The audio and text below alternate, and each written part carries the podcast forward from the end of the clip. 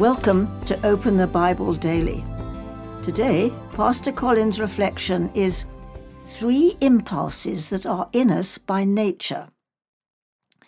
Deuteronomy chapter 1, verse 35 says, Not one of these men of this evil generation shall see the good land that I swore to give your fathers. What was in the nature of the parents was also in the children and what was in these people is also in us. By nature, we rebel against God. Yet you would not go up, but rebelled against the command of the Lord your God.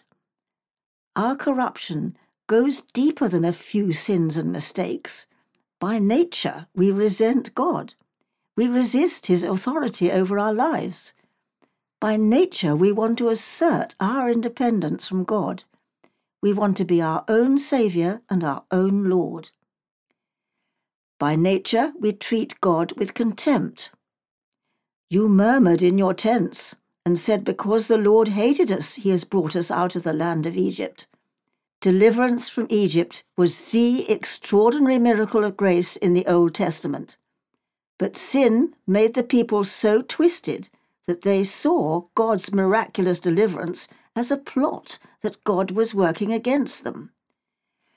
This same impulse is in us.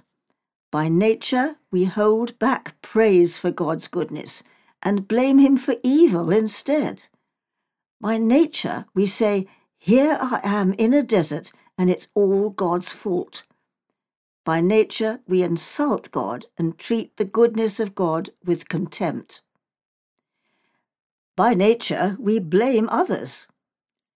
Our brothers have made our hearts melt, saying, The people are greater and taller than we.